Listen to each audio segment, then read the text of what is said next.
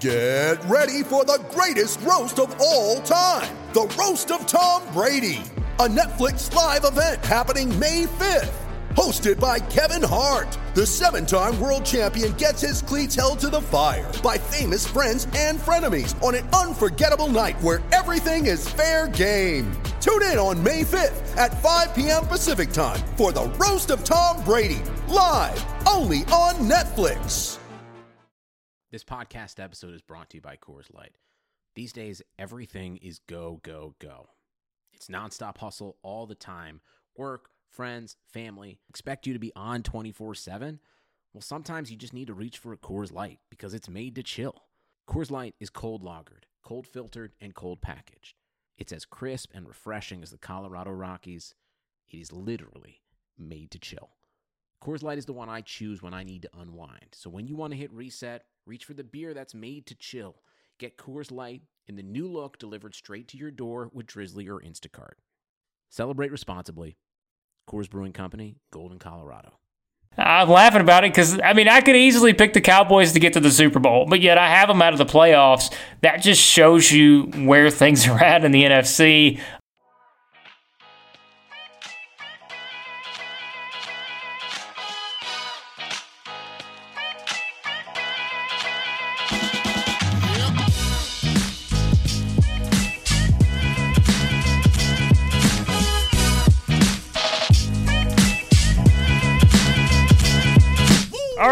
Welcome in to the Establish the Past podcast. Uh, we are at the mega episode, the one that everybody's been waiting on, uh, the one we've been hyping up since we started the podcast. And uh, that is all about predictions. And I am, of course, uh, your host, Blake Lovell. With me is my co host, Dylan Reagan. And Dylan, this is the one everybody has been waiting for.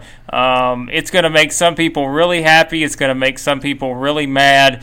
But you know what? That's what happens when you, you do predictions and make picks for all the divisions. Uh, playoff picks, uh, Super Bowl picks. You're going to have some unhappy people, but you're going to have some happy people, and uh, it's that mixture that we are we are going to have with this one because uh, we've got some very interesting picks, um, and I think this one's going to be a lot of fun, Dylan.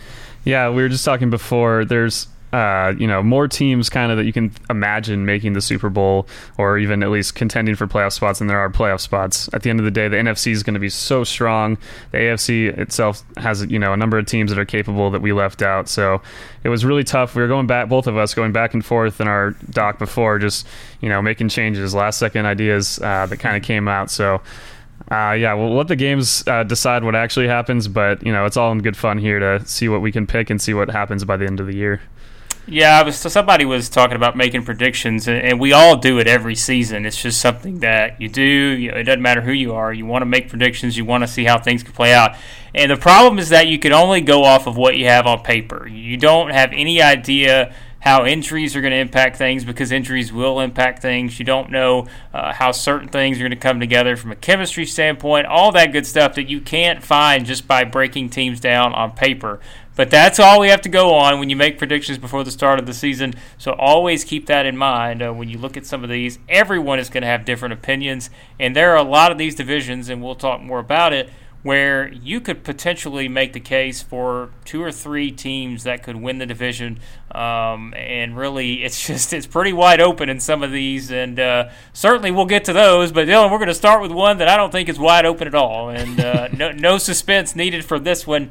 Um, random order here on the divisions we're going to do, uh, but we start with the AFC East, uh, which to me is probably the biggest no-brainer of all. Um, I mean, look, there, there again, there's no suspense needed on this one, Dylan. I'm going to pick the Patriots. I'll let you decide who you're going to pick. I think I have a pretty good idea, um, but th- there, to me, is just no legitimate challenger in this division for the Patriots. If it's anyone, it's probably the Jets. I know a lot of people want to buy into the Jets because they added Le'Veon Bell. Um, Sam Darnold should be better. It's, you know, you have a new head coach. There, there's lots of different dynamics that could at least be intriguing about the Jets. Uh, but you know what? I look at the Patriots, and yes, there are changes. Uh, Brady doesn't have the exact same type of weapons he's had. Gronk retired. Uh, we know about the changes elsewhere, but their running back corps is just friggin' outstanding. Um, Josh Gordon can still be a great wide receiver uh, when he's on the field. I don't know. I mean, look, the Patriots, they may lose one division game. They, they may lose at the Jets, but otherwise, the Dolphins, to me, are probably going to be the worst team in the NFL. Um, the Bills, I think, are still kind of that stingy team. You're not necessarily going to want to play, but I don't know if they're going to win enough games to, to be a factor. The Patriots are the easy pick here. Yeah, there's a world where the Bills and Jets each grab a win over the Patriots, but by the end of the year, that won't matter. I mean, the the Jets, they're a popular pick by a lot of people to make uh, get a wild card spot, but I don't think I've seen anyone pick uh, anyone but the Patriots to win the division. They've won it 10 straight years, 15 of the last 16. It doesn't hurt that they have, according to Football Outsiders projections, the easiest schedule in the NFL. Uh, giving any help to Brady and Belichick, you know, not really something they need. Uh, but yeah, just looking at this team as we talk about them more going into the season, just on top of them winning the division, they're obviously one of the top Super Bowl contenders. No one really questions what they're going to be by the end of the season. I think somehow their defense is a little underrated outside of New England. Uh, you hear about from their beat reporters talking about how this can be a top five unit, and I mean we saw what they did in the Super Bowl. There's no reason to think they can't even be better with some of the things they've done this offseason. And suddenly the receiver corps that early in you know when we did the one question for every team, I brought that up.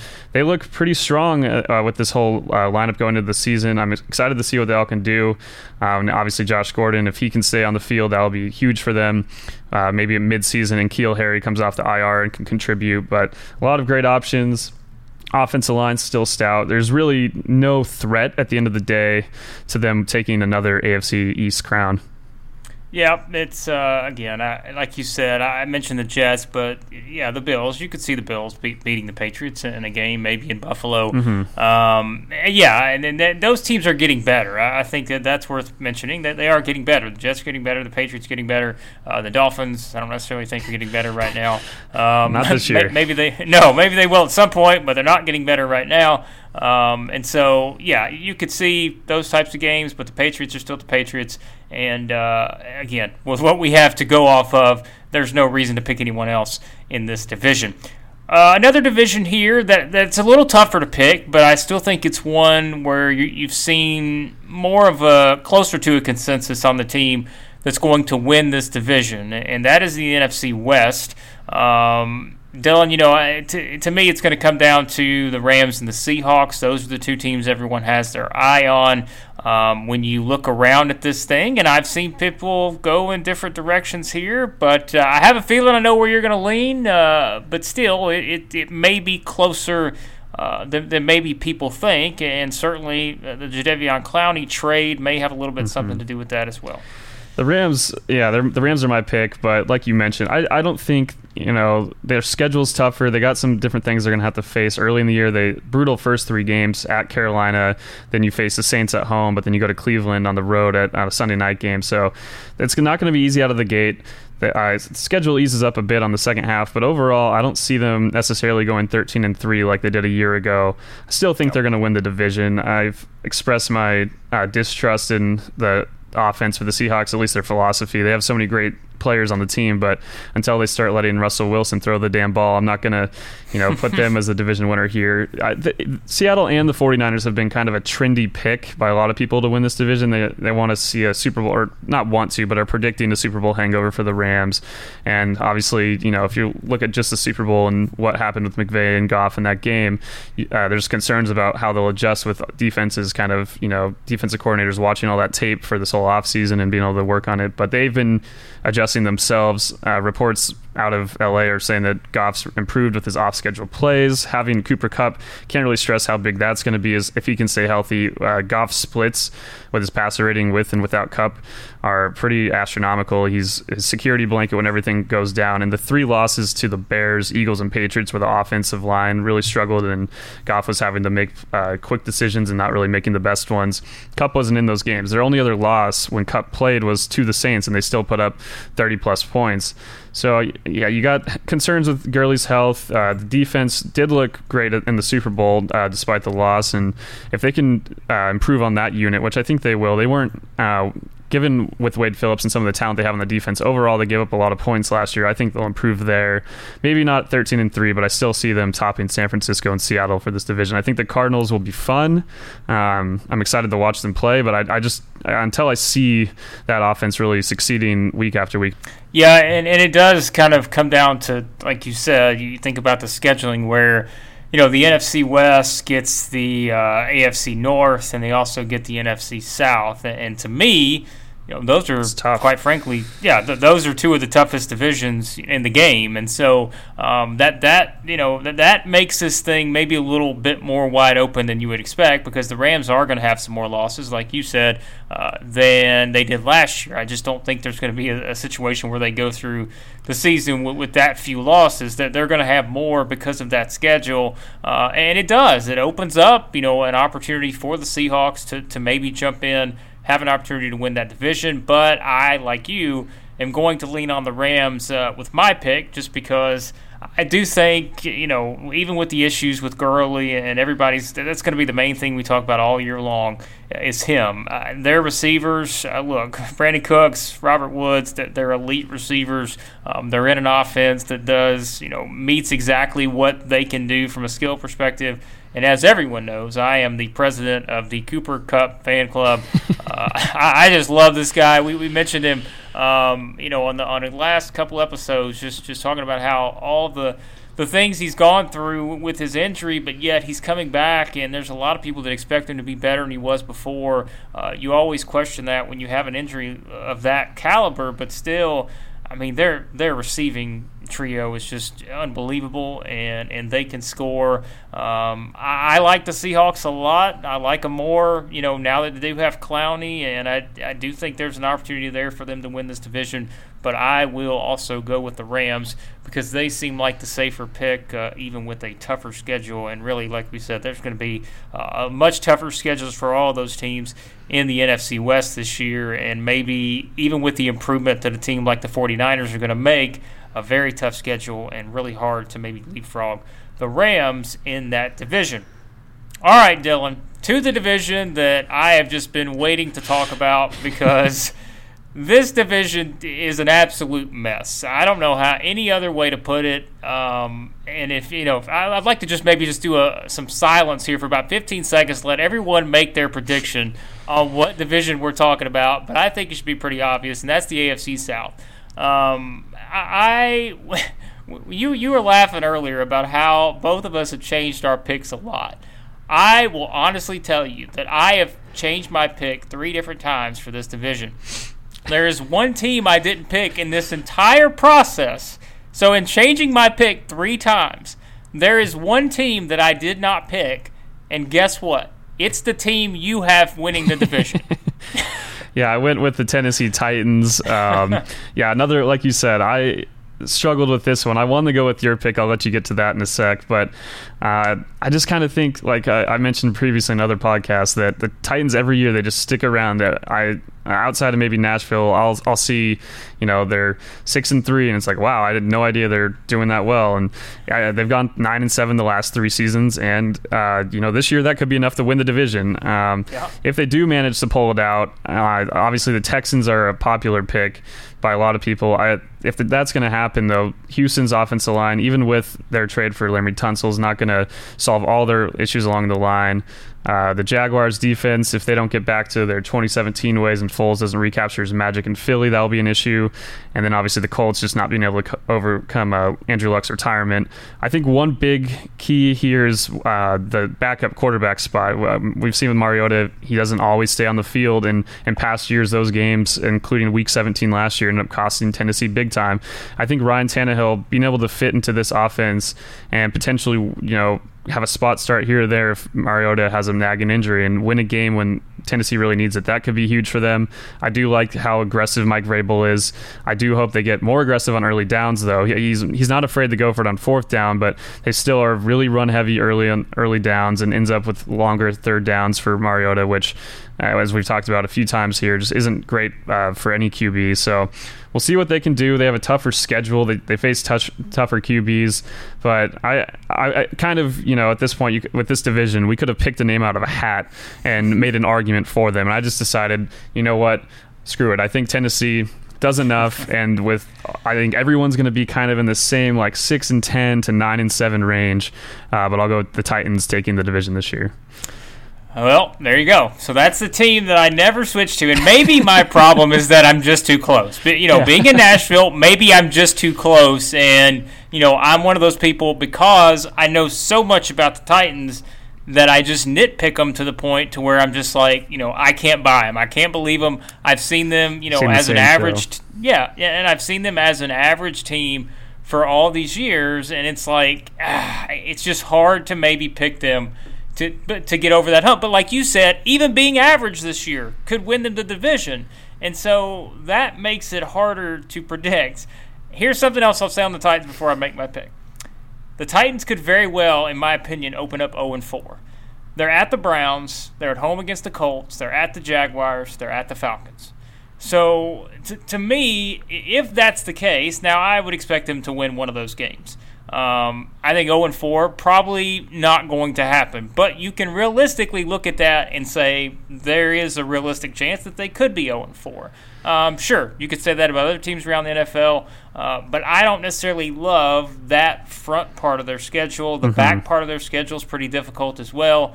But there there are some opportunities maybe somewhere in the middle, even though they are, you know, we, we talk about this division, they're going to play uh, teams from the AFC West, but they do get the Chargers and the Chiefs at home, so that is a luxury for the Titans. So at least give them, uh, you know, opportunities there where you're playing the two worst teams in that division on the road. You're playing the two best teams in that division um, at home. And mm-hmm. spoiler alert, obviously, I don't think it's any surprise that we will talk about the Chiefs and the Chargers as the two best teams uh, in the AFC West. But when you look at it from that standpoint, again, it's just with the Titans. It's it's for me, it's wanting to see them take that next step be more consistent, not have these quarterback situations and the problems that they've had, not knowing what we're going to get with Marcus Mariota. Um, are they going to, you know, feed Derrick Henry enough to where he can be that type of back that, that he was later in last season? I don't know.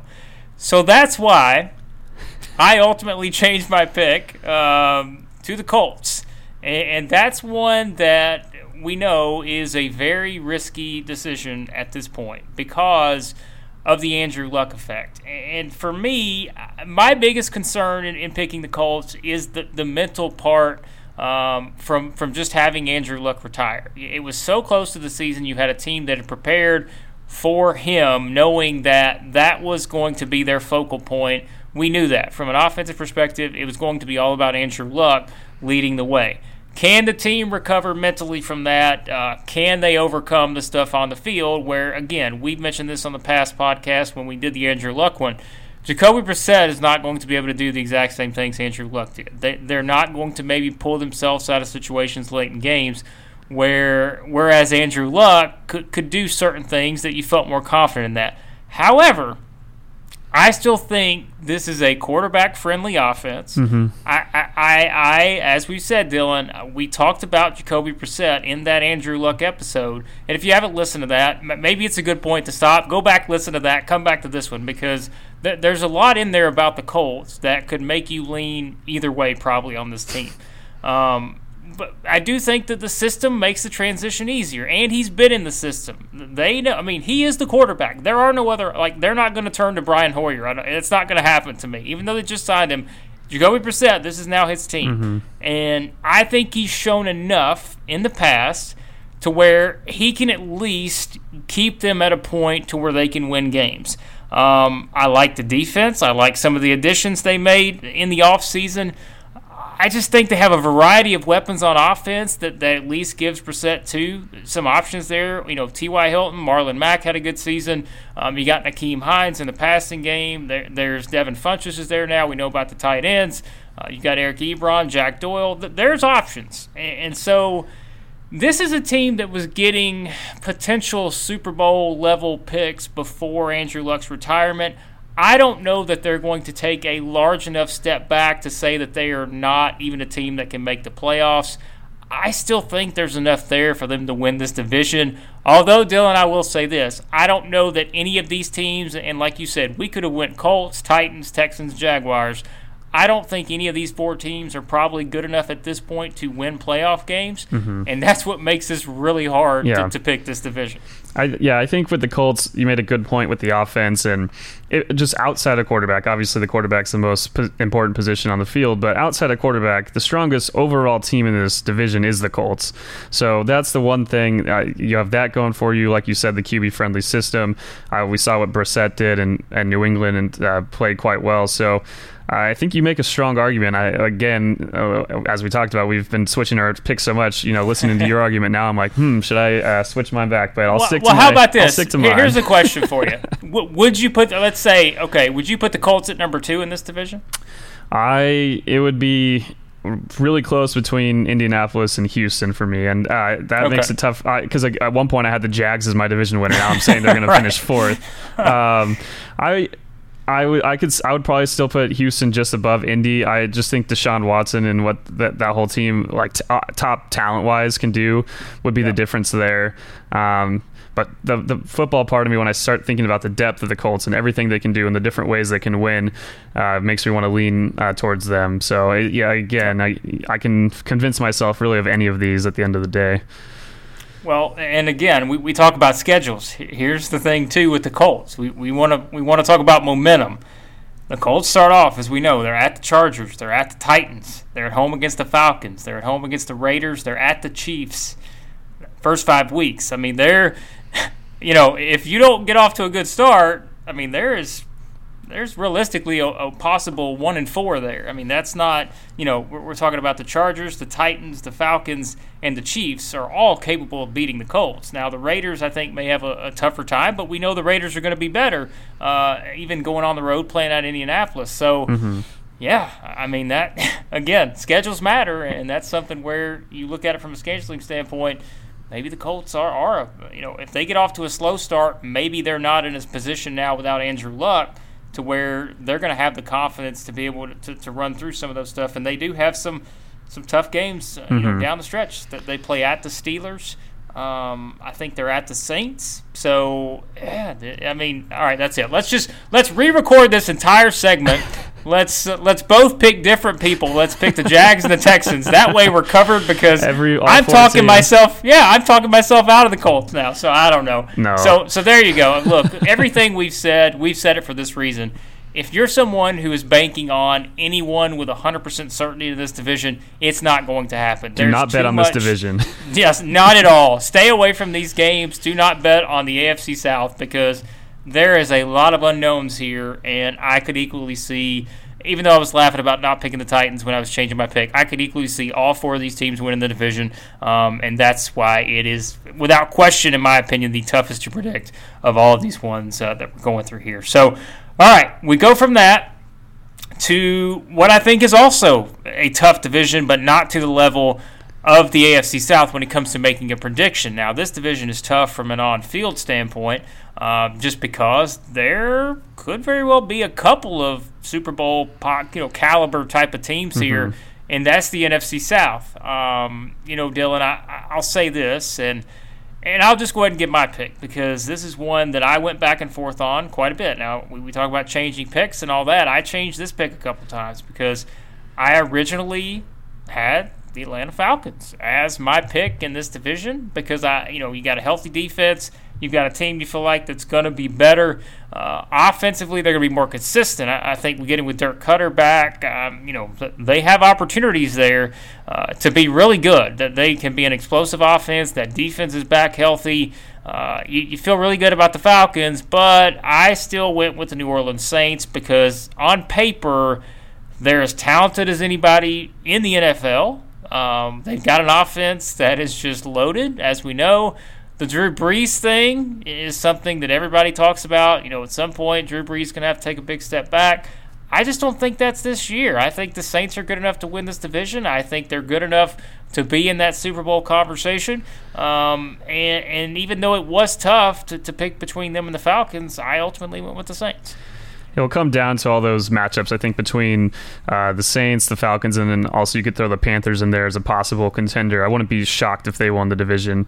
Um, yeah when yeah when I started thinking about this one, I start I tried to kind of make arguments in my mind for the Falcons and Panthers, and there's a lot of good things we can say about both those teams, and we'll get to them a bit more later. But st- uh, same as you, I, I couldn't get over what the Saints have. I, I don't think Drew Brees will regress. I think some of the things we concerns we had at the end of the year were more related possibly to an injury um, from a big hit he took on Thanksgiving. We talked about how his uh, ability to throw the deep ball at the end of the year uh, kind of fell off. And I think that, you know, as long as he's healthy, that shouldn't be a problem. One big uh, thing the Saints also have going for them, they have, per football outsiders, the 21st toughest schedule compared to the Falcons. We talk about them as a threat at seventh. Yep. So a lot tougher slate for Atlanta. Uh, just worked out that way.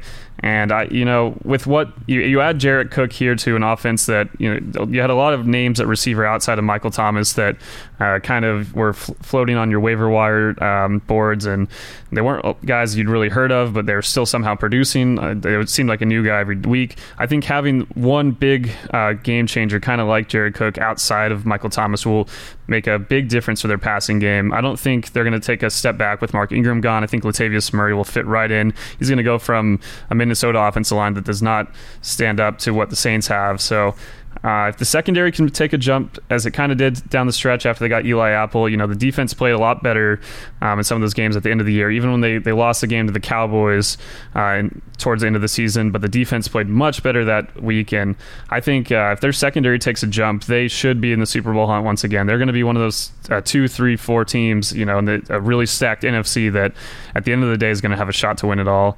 And uh, as much as I want to, again, one of the think the Falcons and Panthers could really make a you know a jump this year. They, I think both of those teams will be improved. I just think the Saints are too good not to pick here. Yeah, I, they're just again. You have to go by what we, we know, and what we know is it's a team that that's got a lot of weapons back on both sides of the ball. And um, like you said, at Latavius Murray, I thought was a good point because I, look, Latavius Murray is a talented back. I mean, we saw that even with when he was still with the Raiders, and we think about it. I mean, he's he's very talented. I just don't know that he's necessarily been in situations where it's completely sort of, um, you know, accentuated maybe his skill set. Now he's in a spot where he's in one of the best offenses in the NFL. I mean, he, you know, they've got Alvin Kamara, but I think Latavius Murray is going to be someone that, that they can lean on pretty well there because, like we said, I think, you know, even with losing Mark Ingram, I feel like Latavius Murray maybe is someone, and we can talk about it from a fantasy perspective and all that, but he may be someone that's really still maybe being kind of undervalued, I think, going into the season just because he is a, a pretty talented back. Yeah, uh, as you mentioned, with the situations he's been in, when we saw him in Oakland when he was succeeding, he that that offensive line for the Raiders in 2016 was one of the better ones in the NFL at the time, right there with the Cowboys. So yeah, I I think again, I don't. Mark Ingram's a great player, but he did benefit from this offensive line, and this offensive line is you know top five in the NFL, and they, they should probably get more credit than they do for the success of this whole offense. We we always talk about Brees and Kamara and Thomas, but their offensive line kind of sets the table for everything this team does. They also throw a lot of quick passes, so that helps the offensive line out too. So they you know Sean Payton has a great system that really was firing on all cylinders last year. I think 2017 it was you saw the beginning of what this team could be Kamara's rookie season, and uh, they really kind of took it to another level, throwing on more first downs uh, last season, and ended up having one of the best third down rates in the NFL. No surprise because they had one of the shortest uh, down uh, down and distances to go on those third downs. So, yeah, I think uh, this team with everything they have going for them. it just it just could not find a way for me at, as I'm going to make a solid pick. I really just could not go away from them. No, the most confidence was in the Saints, and that's what said. I could make the case for the Falcons, but I could make more of a case for the Saints. Mm-hmm. And with the Panthers, you know, I, I don't know. Maybe I, am just sort of in a spot where I just don't. I don't see it with them. I don't. I don't think they're in that same tier as the Saints and the Falcons. But it's still going to be tough. And maybe I'm just basing that on the Cam Newton situation, and maybe not still being fully confident um, that he's going to be able to play the the entire season and be healthy uh, while he does it. I just maybe he's to a point now to where yes, he used to play through injuries and still be pretty good, but maybe we're at a, a situation now where it's just taken such a toll that they could be in a situation where, hey, maybe they have those those issues the entire season. Whereas last year they got off to that really good start. Mm-hmm. Um, maybe we kind of see those inconsistencies result in, like we said, maybe being left out of the playoffs this year. But uh, we'll see when we get to the rest of our playoff picks uh, when it comes to the wild card and all that here in a few. But uh, we go from the NFC South, where there's going to be a lot of points scored, I think, to another division where there's going to be a lot of points scored, and that is the AFC West. Um, all right, Dylan. To, I mean, look, I don't. This isn't a shock by any means, but it's going to come down to the Chiefs and the Chargers. I'm going to let you take your pick. I'll make my pick. Um, but I don't really think anyone else out there has the Broncos or the Raiders uh, winning this division. If you have the Broncos winning, eh, you'd have to imagine a world where Vic Fangio kind of recreates what we saw in Chicago last year, um, with their offense being run heavy and kind of relying on the defense to carry them. I think they'll be improved. I think Denver's defense w- was already quite good last year. I think they'll take another jump with Fangio. Uh, but yeah, at the end of the day, I picked the Chiefs. The Chargers, uh, maybe I would have given them more consideration, but having Derwin James out for that long uh, this season, I it's tough to imagine them. You know, he's the biggest part of their defense. He's losing him is not going to be easy to replace. I know it wasn't easy to replace Joey Bosa, but this this guy is someone that you know without him in the lineup, de- offenses are going to be able to pick apart some of the things in their secondary down the uh, down the seams. And I the Raiders, we you want them to be better. You think they'll be better. Uh, there's a lot of fun personalities on that team, uh, but the Chiefs have Patrick Mahomes and Andy Reid, and it's, it's simple as that for me. I can't really get over just that combination. What we saw with Mahomes and Reid last year. It's not even that uh, Mahomes has to force the ball. Reid puts him in so many posi- positions to succeed, and when Mahomes does have to make a play, he can. So it's like the best of bo- both worlds. You see a guy that can do off schedule stuff, but also for the most part really does stay within the offense, doesn't try to force things, and is really methodical. So uh, I think the offense is not going to take a step back. You know, maybe Mahomes doesn't have 50 plus touchdowns again, but that doesn't mean they're not going to be scoring a ton of points. I think the defense will improve by hopefully stopping the run. That was their kryptonite, as we talked about in a previous episode in the AFC title game against the Patriots, where they just controlled the time of possession and completely uh, kept Mahomes off the field. That's the best way to beat the Chiefs. Not enough teams can do that. Usually they're down by two, three scores by the time they've really uh, woken up. So had to go with Kansas City here. Well, I think it would be surprising to me if the Chiefs, you know, week one, they're at Jacksonville. Wouldn't be surprising to me if the Chiefs come out a little bit slow in a game like that because we mentioned the Jags. Their defense should be better. We hope it's going to yeah. be better. Um, they want so revenge from last year too. Jacksonville exactly. got blown out uh, where the defense yep. got shredded in Kansas City, so that's going to be a big game for them. See, and that's what I said. I, I could see, you know, I don't, I'm not, I'm not going to pick the Jaguars to win that game, but I could see a situation where maybe that's one. All of a sudden, people start panicking on the Chiefs because they lose in Week One at the Jags. Um, I would not panic. They're they're my pick. I mean, I'm picking the Chiefs uh, because, like you said, all the different things you mentioned, and look, that they now. I mean, their offense is what it is. I'd be surprised if Patrick Mahomes isn't the MVP for a second straight year. I, I just think he's that good, and he plays an offense that just meshes so well with what he does. Um, their defense should be better. Steve Spagnuolo's in there now.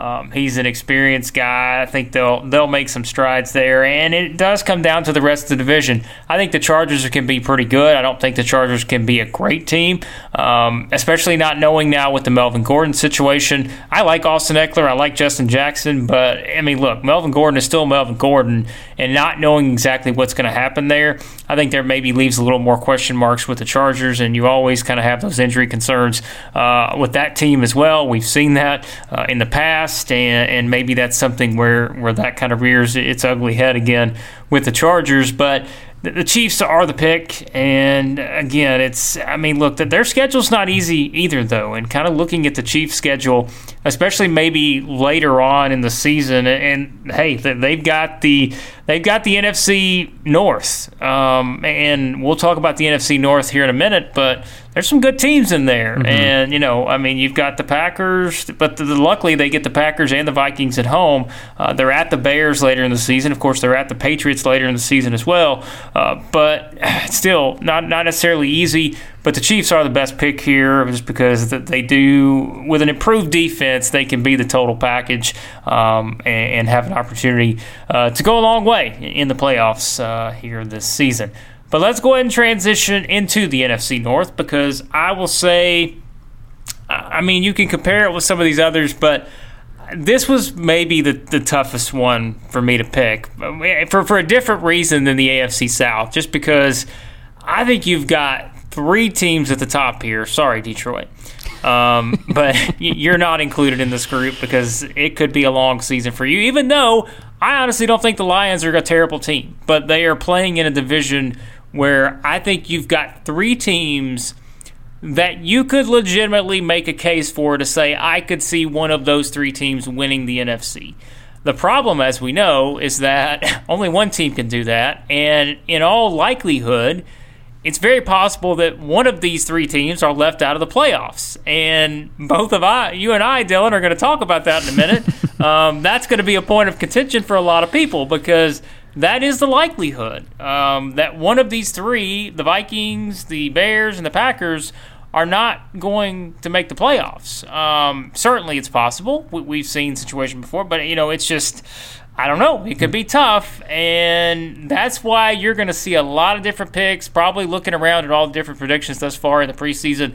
I've seen the most variety with this division. Uh, and Dylan, I'll let you go first here because I do not disagree with your pick. This was the one I had.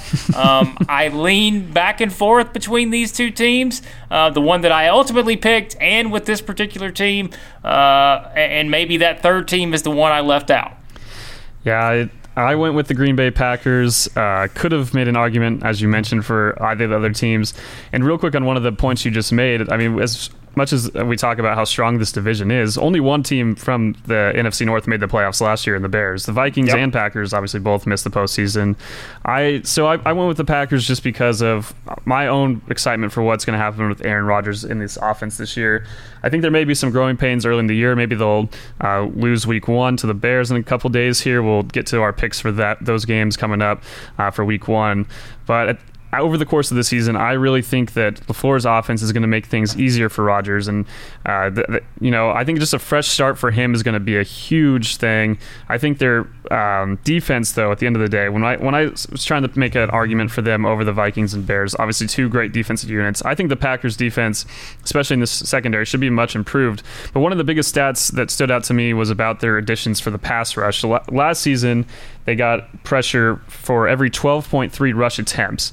Now they add two guys in Preston Smith and Za'Darius Smith, who last year produced pressure on every 7.7 rush attempts. That's a huge jump, and I think it's something that with their secondary and they're very opportunistic. A lot of guys that want to jump routes. You add Adrian Amos, you're stealing one of the Bears' best defensive backs and adding it to your own uh, defensive backfield.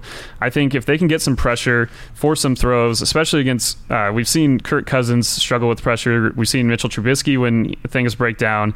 You know, he's a guy that we'll, talk about the Bears in a bit. You really want to see him take a jump as, as much as Matt Nagy can kind of mitigate things with his offense.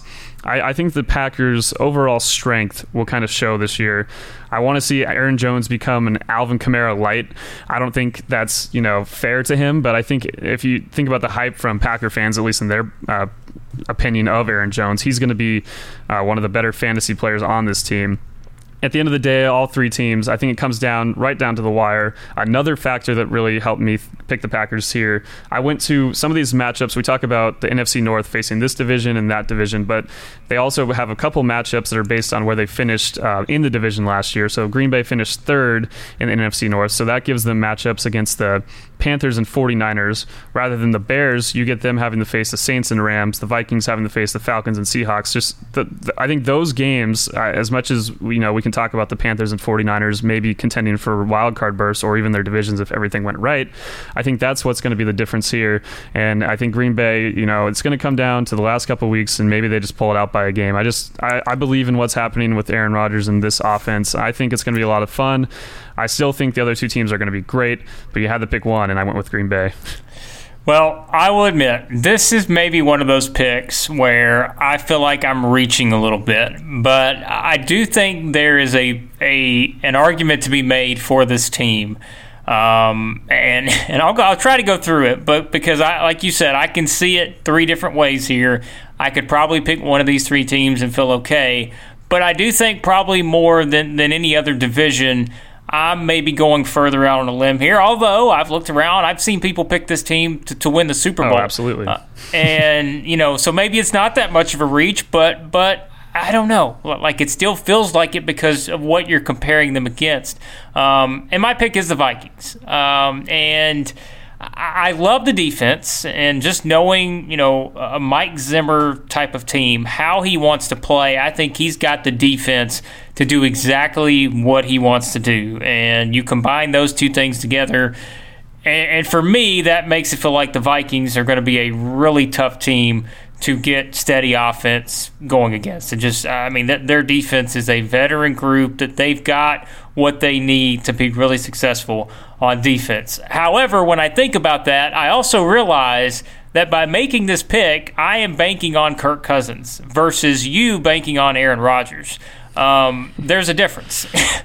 and so that is a concern. And admittedly, I think for anyone that, that picks the Vikings to win this division, that is a concern because we have seen Kirk Cousins be really good. We have seen Kirk Cousins be really bad. And whereas, like you said, with someone like Aaron Rodgers, we don't see the bad. We don't see the really bad parts of that. You, see now, maybe although he is transitioning into a new system, you still have a Hall of Fame quarterback leading the way. Whereas with the Vikings, you know, the the jury is still out on Kirk Cousins, uh, even with this contract. But I think that he is now in a, sp- a spot to where he can be more consistent. I really believe the addition of Gary Kubiak is a huge part of this because you have someone who's had success, as we know, uh, working with guys, you know, like Kirk Cousins, being able to get the, the most out of some of these guys, and just being able to help, maybe tweak some of those things that holds someone back at that quarterback position.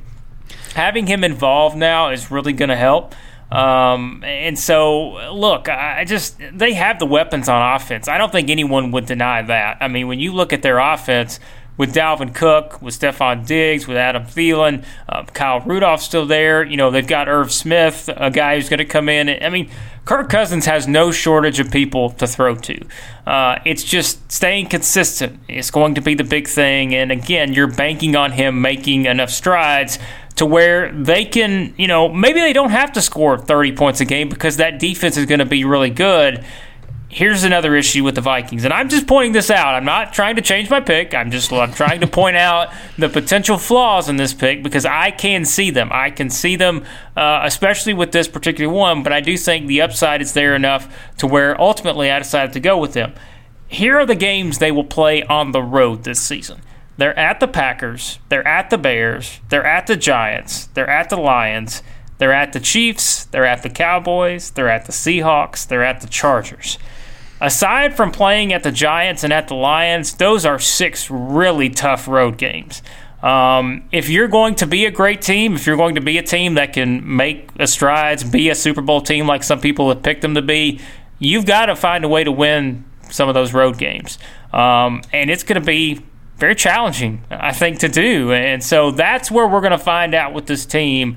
Can they win some of these games? And really, Dylan, I think that week one game against the Falcons is huge because if they're able to, to get off to you know good momentum there, build some momentum going into that that week two game at the Packers, if you can somehow win both of those games, then you put yourself in a good position if you're the Vikings, um, and maybe you know have an opportunity to, to have a special season. Because I just think from a talent standpoint, they've got it all, except for there's still some concerns with that offensive line. I'll give them that. Yeah. It's it's better, but there are still concerns.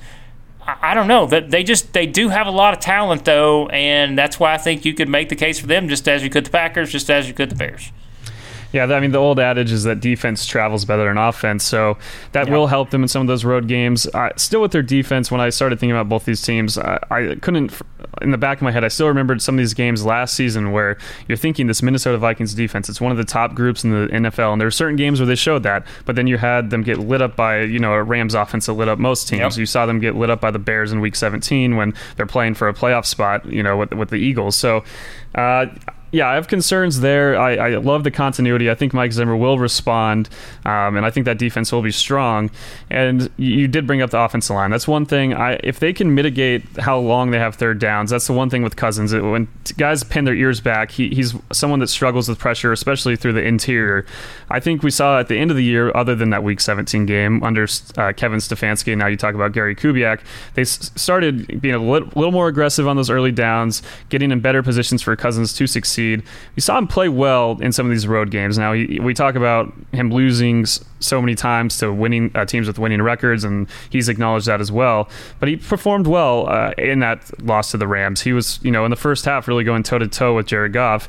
Um, you know, in Seattle they had a, a loss later in the season where he didn't play so well on the road, and that's a tough place to be. So uh, there's a lot of things you can see about the Vikings, and uh, I'll talk about them a bit when we get to the wild card area in terms of, uh, you know, like they're a team that easily could be in the Super Bowl, but at the end of the day, there's so many teams in this NFC as we talked about. it's going to come down to those games like that Week One game that you mentioned with them and the Falcons. At the end of the year, I think we're going to see whoever sneaks in to win some of these tougher divisions and then ultimately grabs the wild cards. They're probably going to be the teams that have better records against their competition, right on that kind of edge of are you going to get in, are you going to get out. So, uh, two really huge early games, as you mentioned.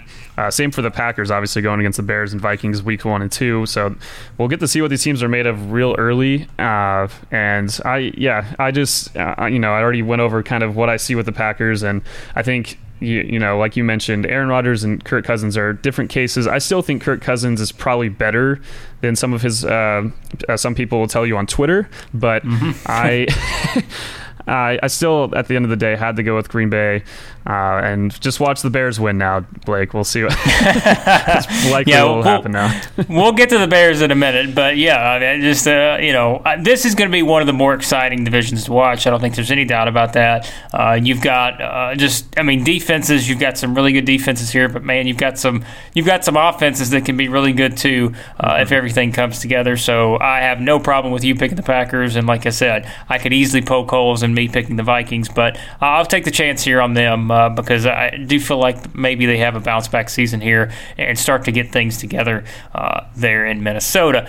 Uh, another division that is equally, for me, can, is pretty tough to predict because you've got three teams there that people look at and say, uh, you could make the case for three of these teams. I'd probably lean more towards two of them, um, but you could certainly put the third in there, and we'll talk about these uh, teams because I know, Dylan, once again, you and I are have different picks on this one. Um, and I will just give you mine off the, the top. I, as much as we've talked about the Browns, I am going to lean on the Pittsburgh Steelers here. We mentioned bounce back seasons with someone like the Vikings. I'll take a chance on the Steelers having a bounce back season. Uh, we, you know, defense to me, I think they've got some versatility there. There's a lot of different things they can do on defense, um, and I'll always kind of look at a team like that. As you mentioned, defense travels a team that, that can do some different things on defense, play different uh, sort of schemes and styles. I like that that possibility with this particular Steelers team. Of course, you're going to have concerns now that Antonio Brown isn't there, and you we've all seen everybody talk about Juju. Um, is he going to be able to step up, be a great receiver? Dylan, you mentioned in one of our previous episodes, you think he's going to be able to. I think he's going to be able to to really, you know, be a star now and have the opportunity uh, to have a, a really, really productive year this year. Um, the, the same, honestly, sort of goes with James Conner. I know there's a lot of people who've been sort of picking him apart in terms of, you know, maybe that that he's not going to be able to step up necessarily in the role that he stepped into last year. I just think that the guy is someone that is made for the Steelers in terms of just the way he plays and how they can use him in a multiple different ways. I, mean, you know, he can run. they'll use him in the passing game. You know, we, we kind of mentioned maybe having a backfield by committee there. I still think James Conner's the guy. Mm-hmm. I think that, you know, he can be someone that, as we saw, stepped in in Le'Veon Bell's absence, did a lot of good things for that team.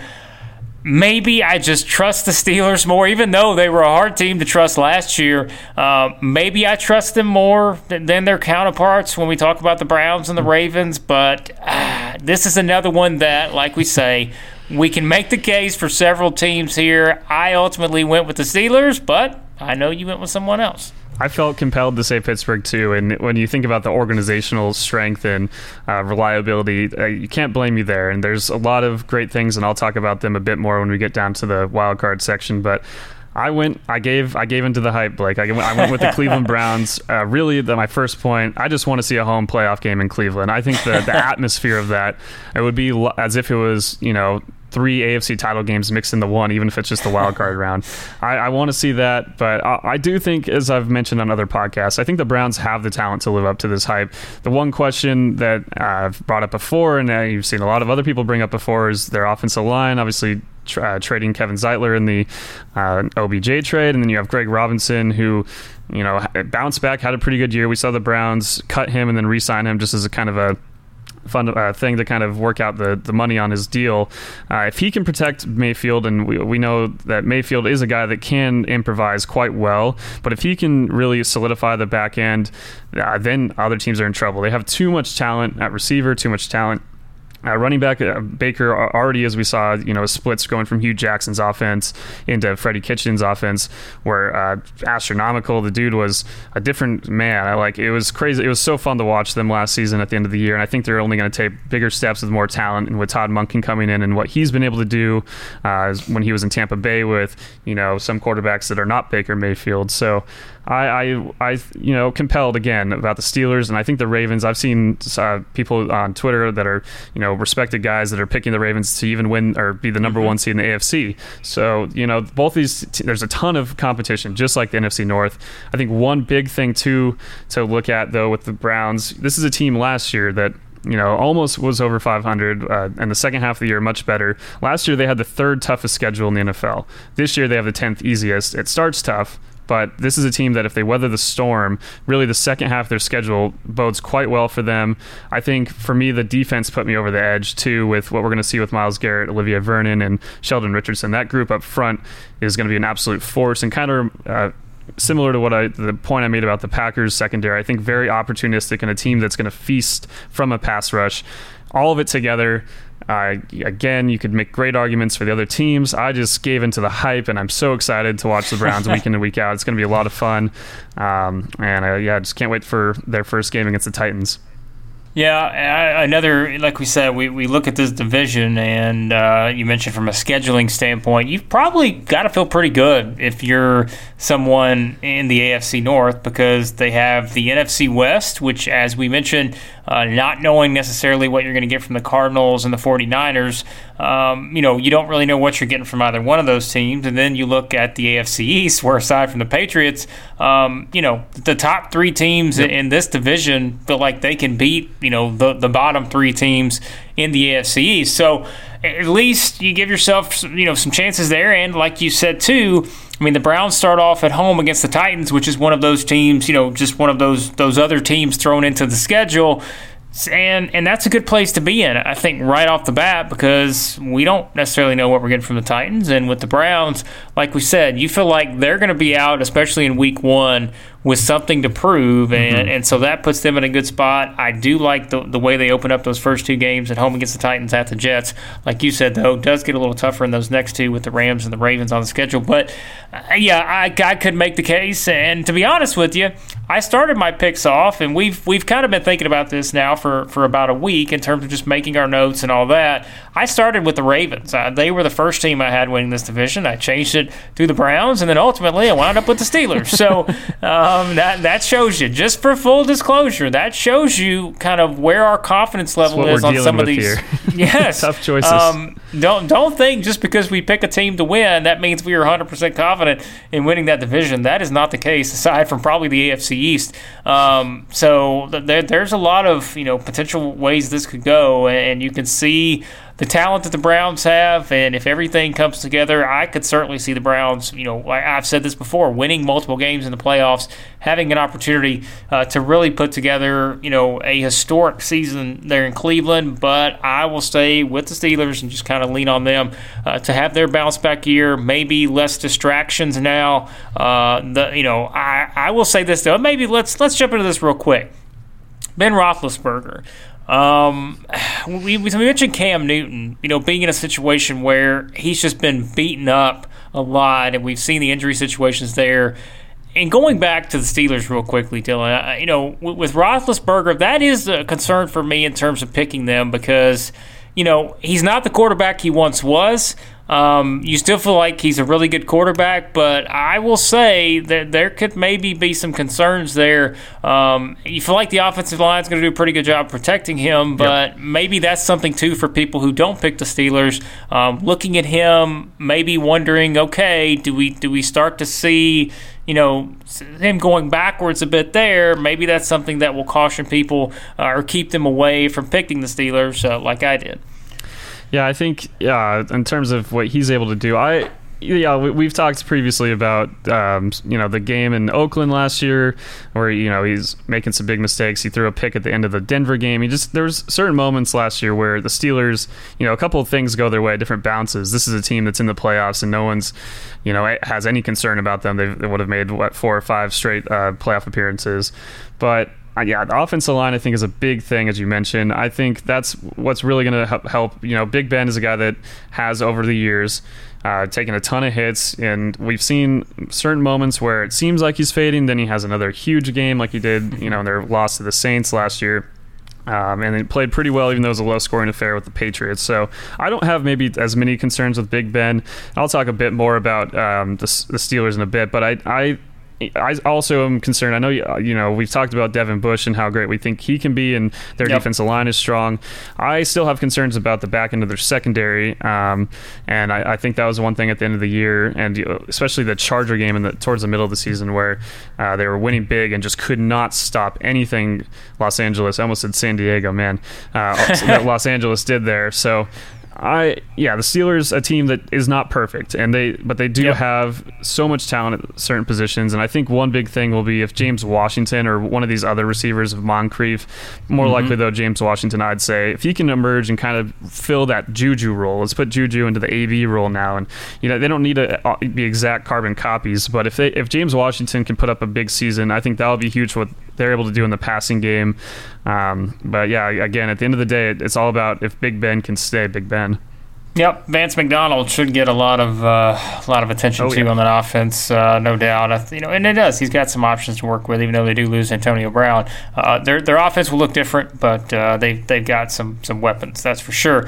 All right, we wrap up uh, our division picks uh, with one that that maybe is among the toughest, only between two teams here. You're not going to see the Washington Redskins or the New York Giants getting any picks in the NFC East, but it is going to come down to the Cowboys and the Eagles and and uh, any other you know formula, any other uh, way that things turn out would be very surprising because those seem to be two of the best teams, not just in the NFC, but possibly in the NFL, which is going to make uh, some of our wild card picks in a minute here seem very interesting.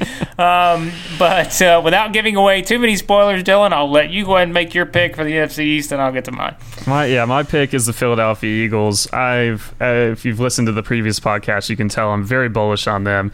Uh, you know, just starting out, I'll, we've talked a lot about strength of schedule, and I think it is a big thing that maybe should deserve a more attention with we, how we see some of these teams pan out by the end of the year.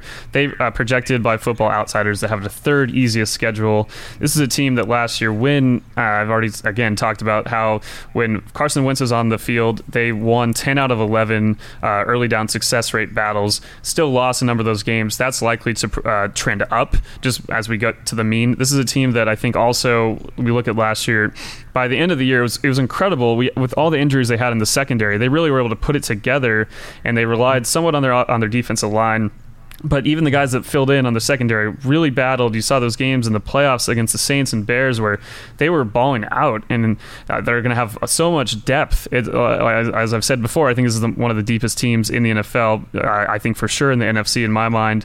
Um, as much as I want to be excited about the Cowboys with Kellen Moore opening things up a bit more, we're, we're seeing all these rumors about you know Zeke likely um, closing out his deal soon, so they should have everything clicking together. They have a ton of great uh, players on defense.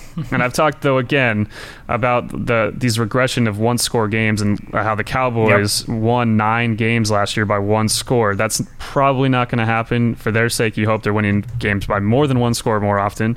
Um, but I, I just too high on the Eagles to you know with the schedule they have, with the talent they have, it's going to come down as we've mentioned before to the quarterback and Wednesday on the field, and we haven't seen him stay um, healthy for an entire season the last few years. I think he's going to you know have built back more strength in that leg after two, uh, being two years off the ACL tear, and I think we kind of forget how when he was healthy in 2017, he was the MVP uh, favorite, you know, over Tom Brady that year, and that uh, the Eagles were, you know, before he got injured, everyone assumed they were going to be in the Super Bowl or at least in the NFC title game. Then he goes down, and they still have so much strength on their roster. I still think they have that depth. I still think their offensive line is great. I still think their uh, defensive front is absolutely frightening. And yeah, I, I, had to go with the Eagles here. It just was uh, for me the one pick that is we talk about it being tough and the, how tough the Cowboys are. I still there was never a moment for me where I doubted that I would pick Philly here.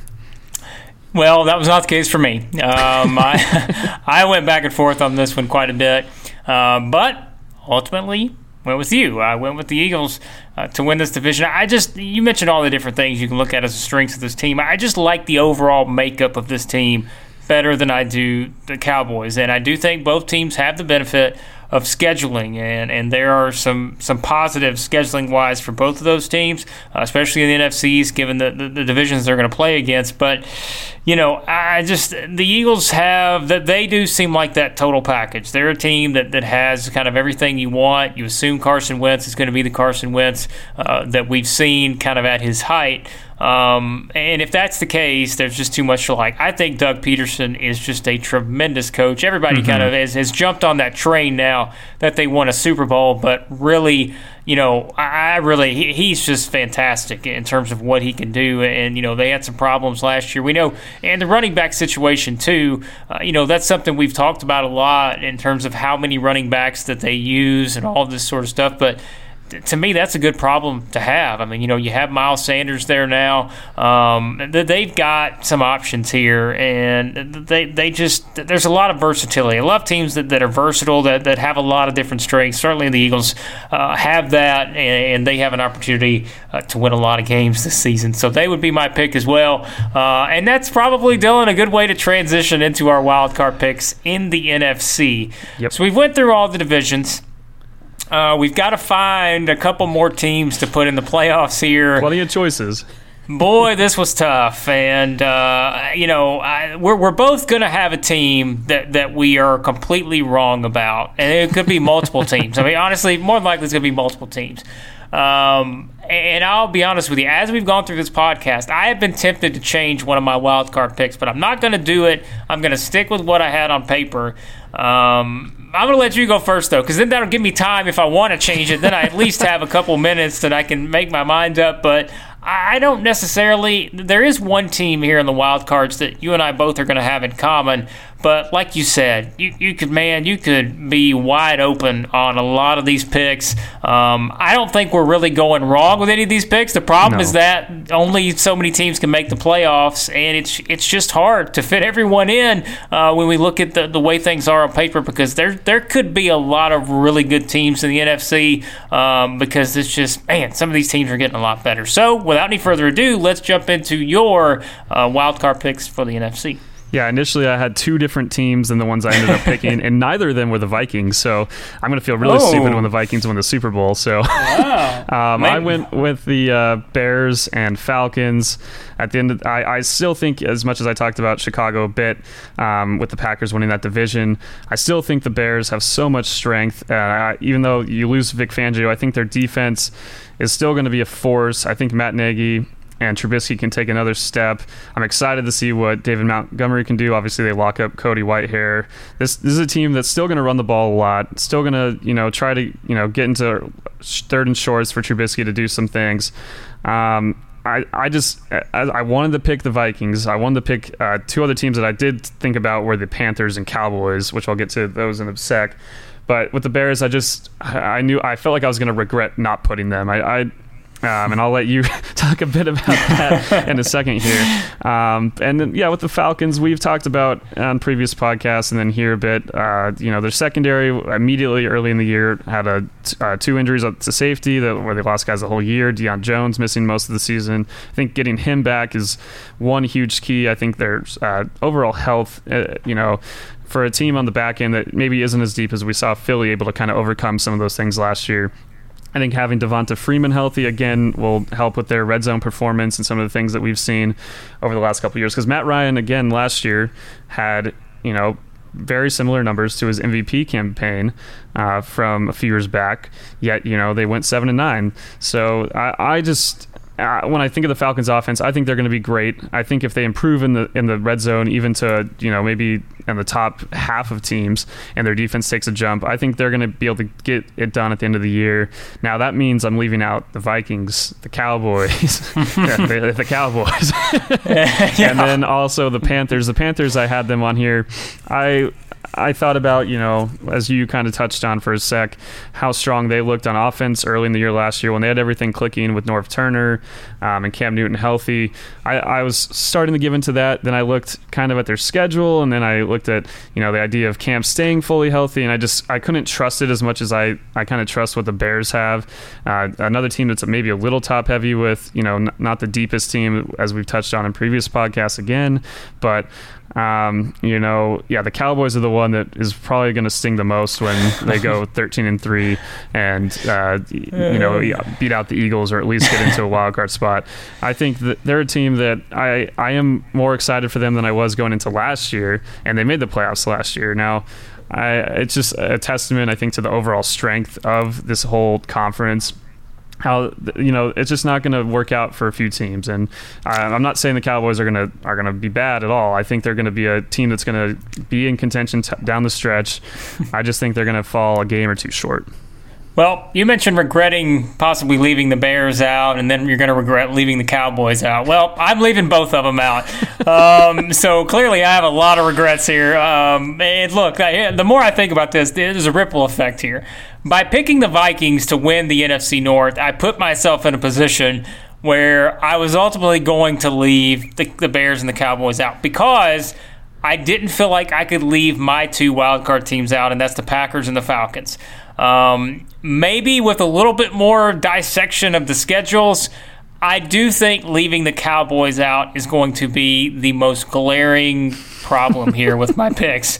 Um, because if you look at the Cowboys' schedule, it is pretty a lot of the way. Um, and so leaving the Cowboys out, and we're not the only ones that are doing that. I think you look around there; there are other people that that not necessarily um, feel like the Cowboys are going to be a bad team, but again, it's by virtue of having to leave some teams out.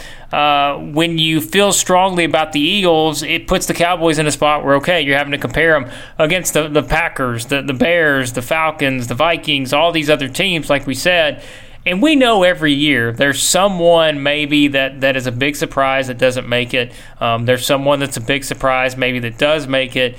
Uh, and so I, like you, I just there there's so much that I like about the Falcons, and, and it put me in a spot where I just could not leave them out. I think they're going to be a lot better, as I mentioned earlier.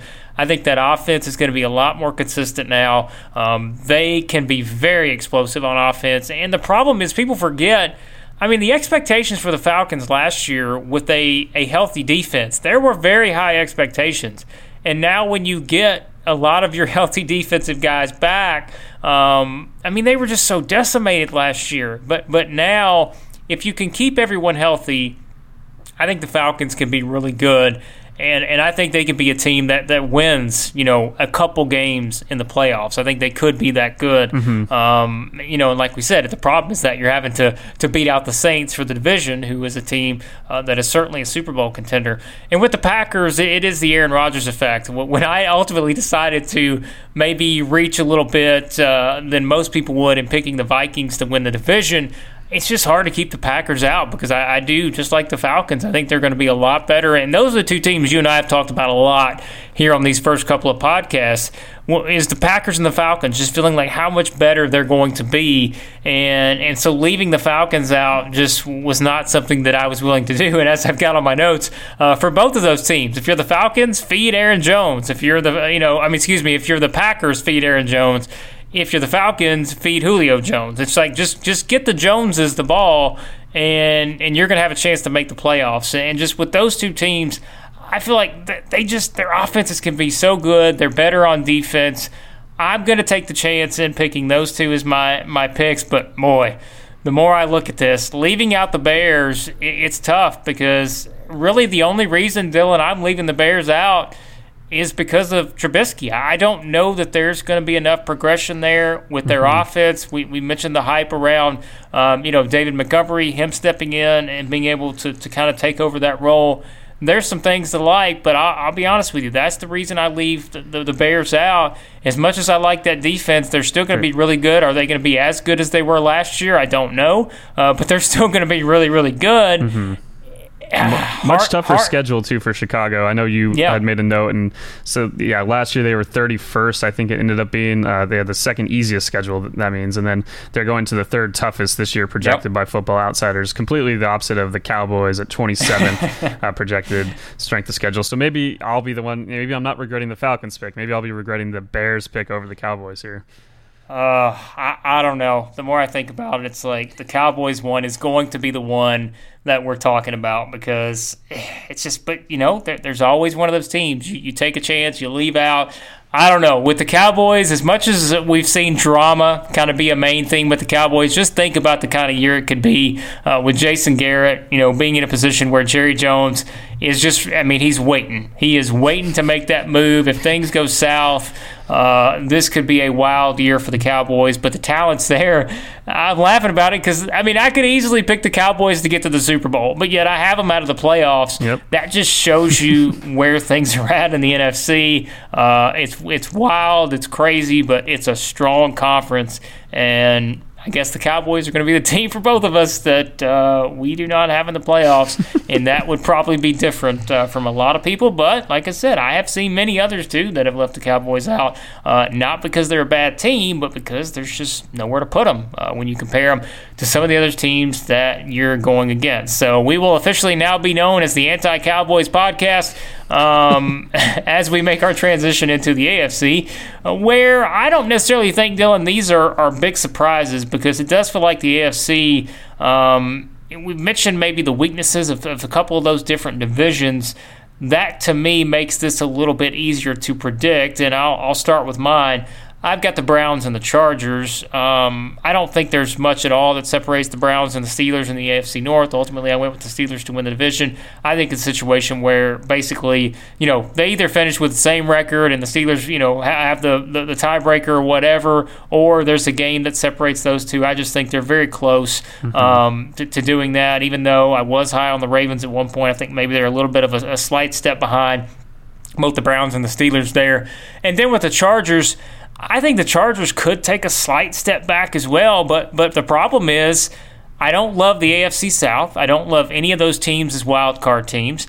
Um, I don't love the AFC East, of course. I don't think that you know the Jets would be the one maybe people would point to. I just don't think they're in a position yet to where they're a wild card team. And certainly, I couldn't say that about the Bills or the Dolphins. So, by process of elimination, you know, it just feels like you, put a you put the Chargers in there because I do think the Chargers are better than the Ravens, and maybe you know those are the two teams you're ultimately picking against here. So the Browns and the Chargers for me feels like whereas I had my my concerns, my possible regrets, I don't think either one of these I'm going to regret uh, because I do see both of these teams making it into the playoffs. Whether that is for the Browns possibly as the division winner, or you know, hey, you could see the Chargers winning the AFC West uh, if everything goes according to plan. So these feel like like the, the two strongest teams there for me in my wild card spots. Yeah, mine are similar because obviously we had opposite picks in the AFC North title race, and now we have here you picking the Browns and me going with the Steelers. The Steelers, I've been pretty bullish on in a lot of these podcasts, and just overall, I think they're going to be a really strong team and one I,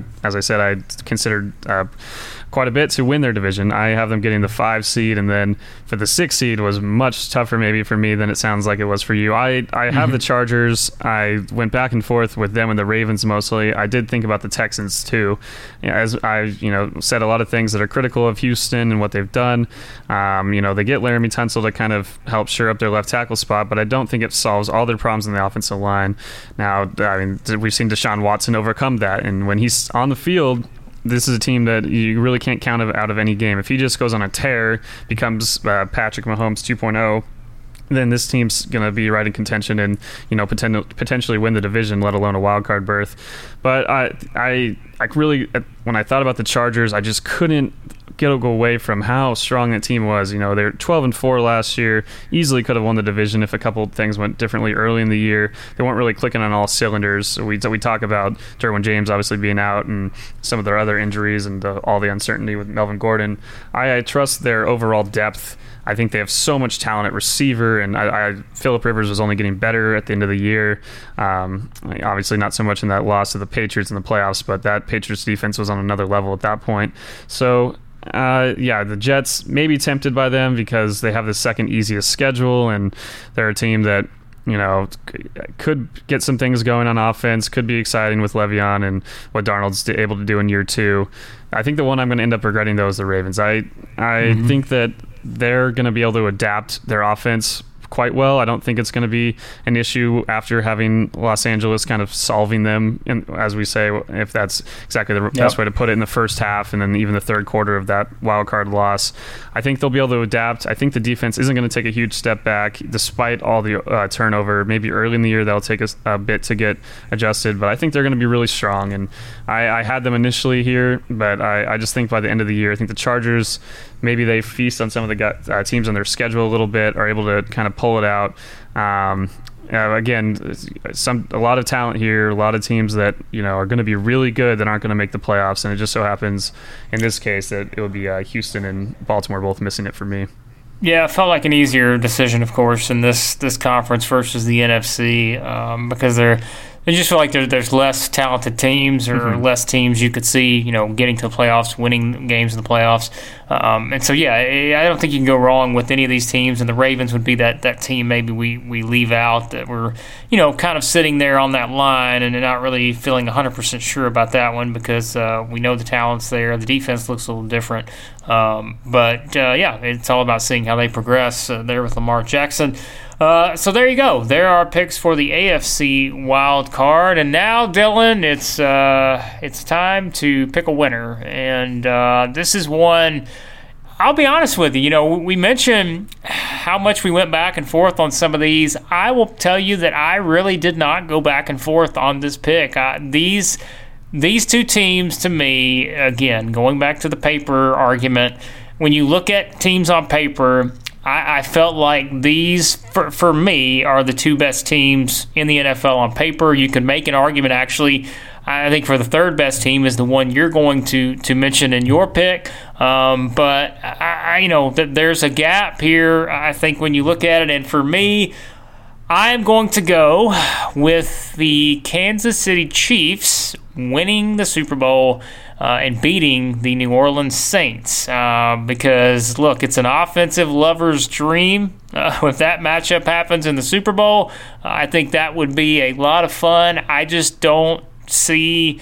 Uh, a situation where uh, I don't know. I mean, and I say this about the Patriots. Look, I mean, I'm, I'm going to sit here and tell you that I'm picking the Chiefs, but you know, would it surprise me to see the Patriots back in the Super Bowl? Of course it wouldn't. They're the team you're always going to have that caveat for because they've just done it so many times now. Um, and leaving them out always feels like a mistake. But I feel more confident just because you feel like the Chiefs are going to be better on defense. Their offense is not going to go backwards. Um, maybe it's not to the exact same level, but they're still going to have an elite offense. And with Patrick Mahomes leading the way, I just the Chiefs felt like the, the best pick for me in the AFC. Uh, the NFC, arguably, like I said, I didn't go back and forth that much, but certainly you can make the case for a lot of other teams. You know, I could see the Eagles, I could see the Packers, and I said it a minute ago, I could even see the Cowboys, a team that I left out of the playoffs, possibly getting there. So that shows you where we're at on the NFC. I know yours is a little bit different. There's a common theme in one of them, but uh, you have a different Super Bowl winner uh, than I do. I did consider your matchup too. The it would have, you know, last season we almost saw that a couple bounces yep. if Deion Jones isn't off or uh, yeah, wasn't offsides on that last uh, interception by Brady at the end of the fourth quarter in the AFC title game. Uh, you have the Chiefs winning it, and then you got the, the obviously the no call and the Robey-Coleman pass interference also targeting. Um, so easily, you know, this would be a nice redemption story. I went with, uh, you know, I, a story that I think in my mind as I try to process all the different things that could happen. I tried to not let my bias for the Rams take too uh, too much uh, bearing here. I did think about the Saints, but I ended up going with the Philadelphia Eagles winning the NFC, and then I have them beating the Kansas City Chiefs in the Super Bowl. I thought really long and hard about the Patriots. Just uh, I didn't want to, you know you know, a lot of people are going to pick the Patriots, and there's a there's a reason for it. They've made you know the, the last three Super Bowls, four of the last five, and uh, not really one that you know I felt too comfortable with picking the Chiefs, but I think there's enough that they'll be able to do. I think they'll exercise their demons over the Patriots, probably in the AFC title game. I think they'll do enough. We saw last year they were right there on the cusp. I think their improved pass rush and hopefully an improved secondary with Tyrann Mathieu and some of the things they do over there, with the offense not taking a step back.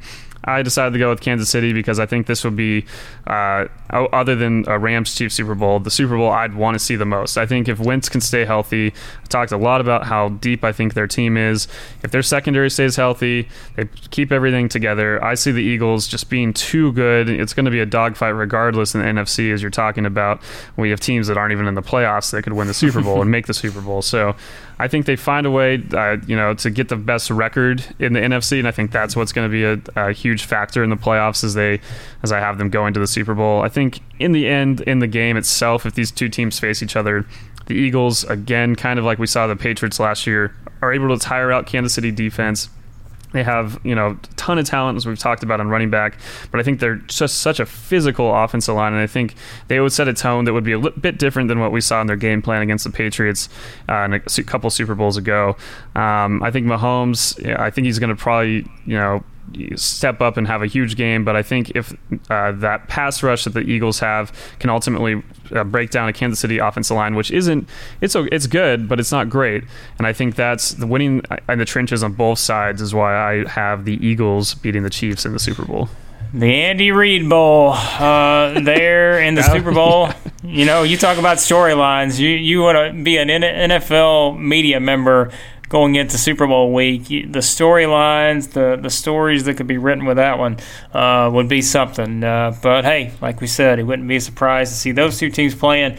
Wouldn't be surprised to see teams playing in there uh, that he we don't even have in the playoffs, and that's why I want to remind you real quick before we wrap up. The Dallas Cowboys, the first three weeks of the season, uh, they could very well, in my opinion, hold the record for winning margin in their first three games.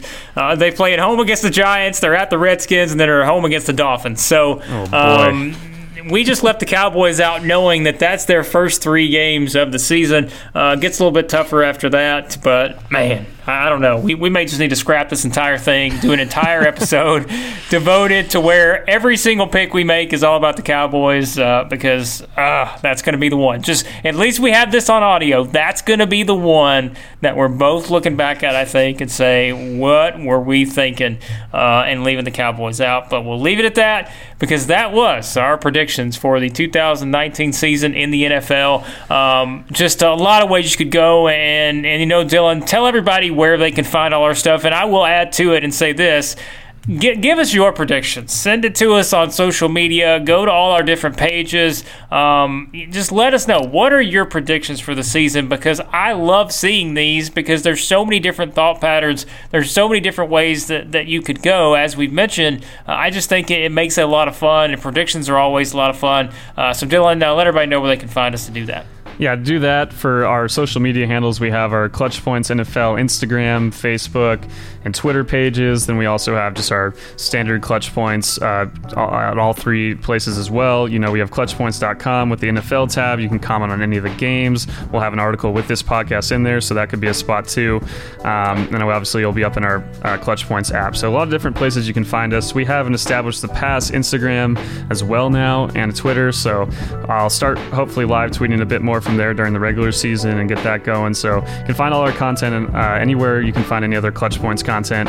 And we'll be, uh, in addition to our own podcast, we you know we do a ton of other stuff just covering the NFL in terms of news. We're doing a lot of more uh, weekly previews for each game, uh, kind of taking a point of view of each team in each game. So there's a lot of stuff for that. Blake's going to be starting to do his waiver wire pickup columns coming up. So we're going to have a lot of good uh, fantasy content for the whole year, just overall NFL content. And excited to get the game started finally in a couple days here. Yep, we're almost there, and uh, that's leading into our next podcast, which will be uh, making our preview and picks for Week One of the regular season. A lot of really good matchups. We've touched on some of them uh, already, but but there are a lot of you know potential playoff type of game uh, caliber matchups here in uh, Week One, and we'll talk about those on our next podcast here on the Established the Pass podcast. So as always, uh, we thank you guys for listening, and Cowboys fans, we love you. We promise, Uh, and uh, we do not dislike you, but uh, again, somebody had to be left out. Ultimately, it was the Cowboys for us, and we will we'll see how things unfold this season in the NFL. So thanks for listening as always, and we'll be back next time with uh, another fun episode of the Establish the Pass podcast.